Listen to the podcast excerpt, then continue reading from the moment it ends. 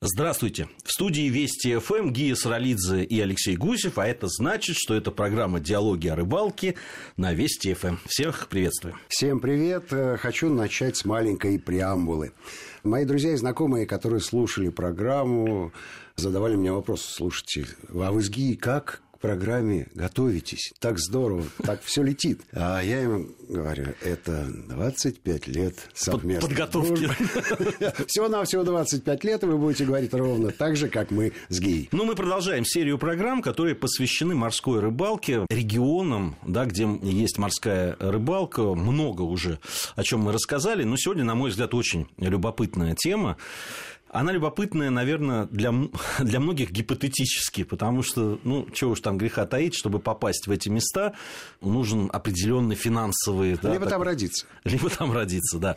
Сегодня речь пойдет об Индийском океане. Не только об Индийском, но и о сопредельных областях. Индийский океан э, – понятие географически могучее. Могучее. Могучее.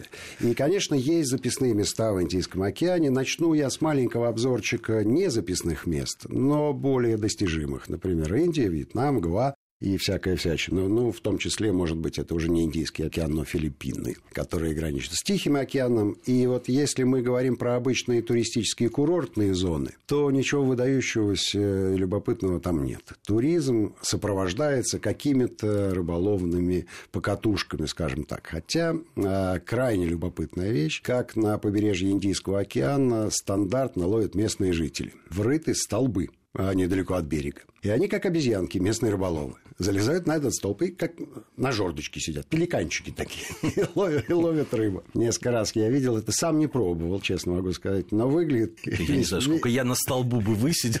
Нет, но я такие столбы видел э, на Шри-Ланки. Да-да-да, это достаточно стандартная для них история. Зачем это нужно делать, я понимаю. А современных снастей в нашем понимании у них, конечно, нет. Э, да, какой-нибудь фидер или какой-нибудь тонку.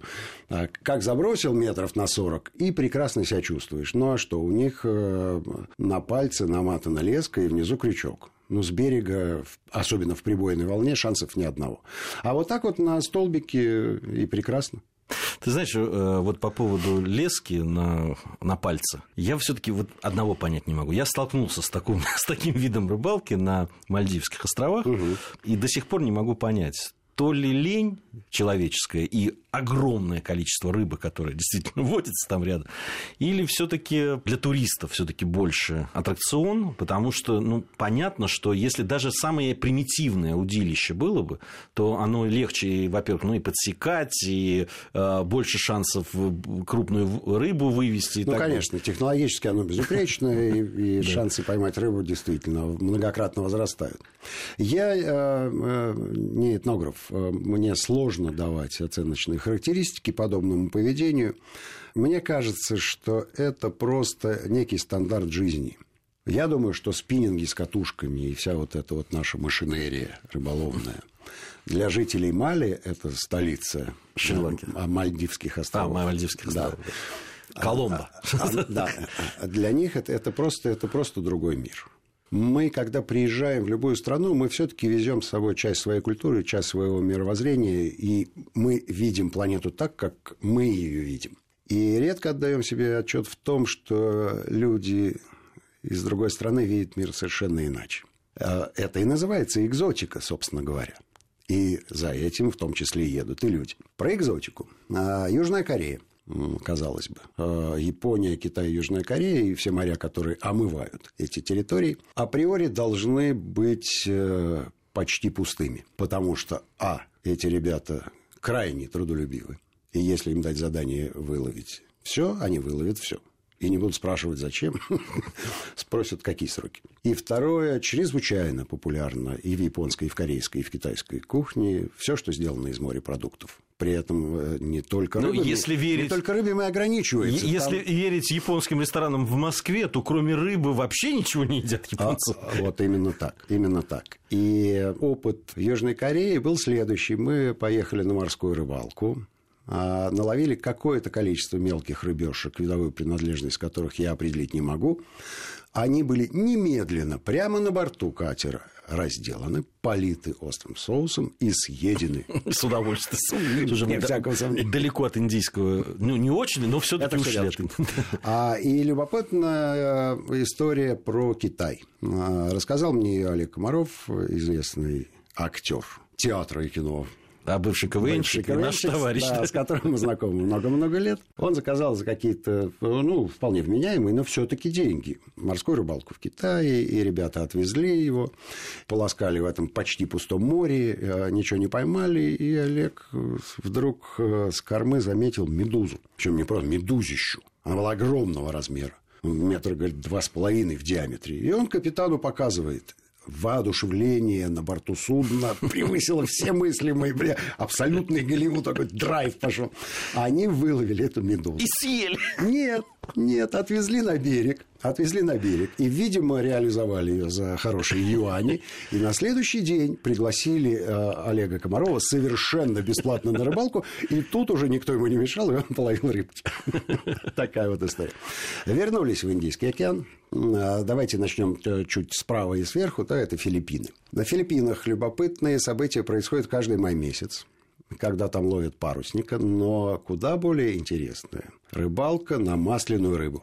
Я думаю, что эту рыбу мало кто ловил, но ее название известно, потому что она в торговых сетях присутствует. В какой-то момент ее предприимчивые торговцы выдавали за осетрину. Она, в общем, чем-то напоминает, да, там, ну, э, да. отдаленно да, напоминает. Да, можем сказать, что зубатка масляная рыба, а, а, они по консистенции мяса, по отсутствию костей, в общем, считаются таким деликатесом. Так вот, эта рыба ловится только ночью и с изрядной глубины на какой-то джонки, пироги, как ну, называется там у них пластсредство.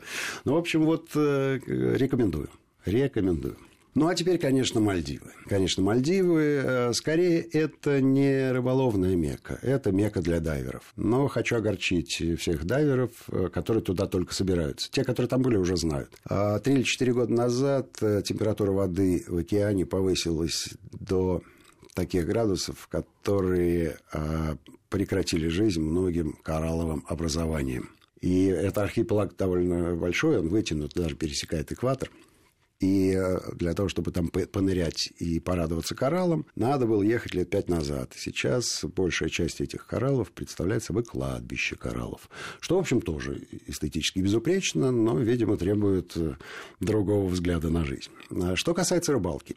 Э, обычно морская рыбалка троллингом предполагает наличие серьезных трофеев типа дорада, не та рыбка дорада, о которой мы уже говорили, которая продается в супермаркетах чуть больше двух ладошек, а это золотая корифена. А, естественно, парусник, естественно, марлин, естественно, тунцы. Ну, вот бонита, вот самые такие а, незначительные по размеру тунцы-полосатики, которые стайные, там, безусловно, присутствует в большом объеме. Каранксы, ну и барракуда. Вот с барракудой был любопытный эпизод. А, если говорить про всех остальных рыб, ничего выдающегося поймать не удалось. Но, опять же, море такое вот оно не для спортивной рыбалки, скажем так. Нельзя в число записных мест включить этот регион.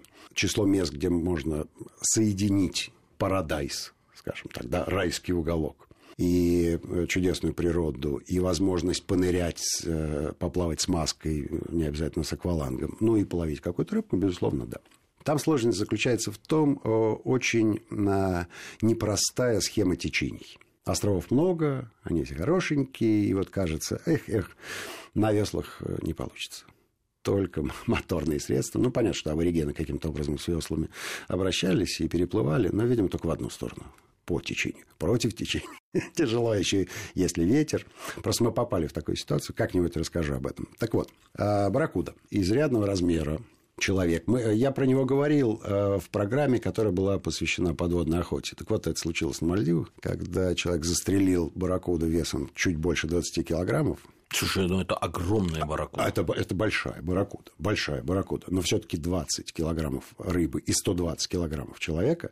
Вот барракуда чуть не победила. Вот это было так. Но она была в своей стихии родной все Совершенно верно, да, да. Да, будучи вытащенной на воздух... Она, она конечно, совсем вела себя совершенно по-другому. Она, конечно, проиграла по всем Получив статьям. хук слева. По всем статьям проиграла. Дальше а, совершенно записное место. Совершенно записное место Сейшелы куда довольно часто приглашают на всякие мероприятия, которые громко называются Кубок мира, Чемпионат мира.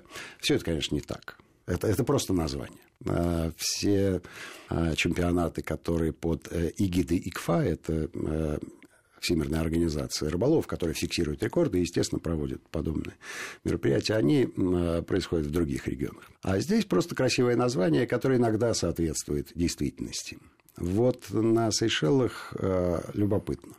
Э, там действительно было любопытно. Островов немного. Они очень далеко. А стало быть, э, не так популярны среди массовых туристов, потому что массовый туризм – это туризм скажем так, экономичный, да, экономический. Ну, Мальдивы тоже трудно назвать но, но, и все-таки экономичным. Все-таки на, на Мальдивы можно. А, дело в том, что на Мальдивы можно заказать тур а, коллективный. Потому что там есть так называемые сафари-дайв лодки, на которые помещается человек 15-20. А это значит, что ты имеешь дело с коллективом из 20 человек, значит, есть какие-то оптовые скидки, значит, их можно собрать вместе, они как-то там поделятся. А на Сейшелах нет такого. Просто нет.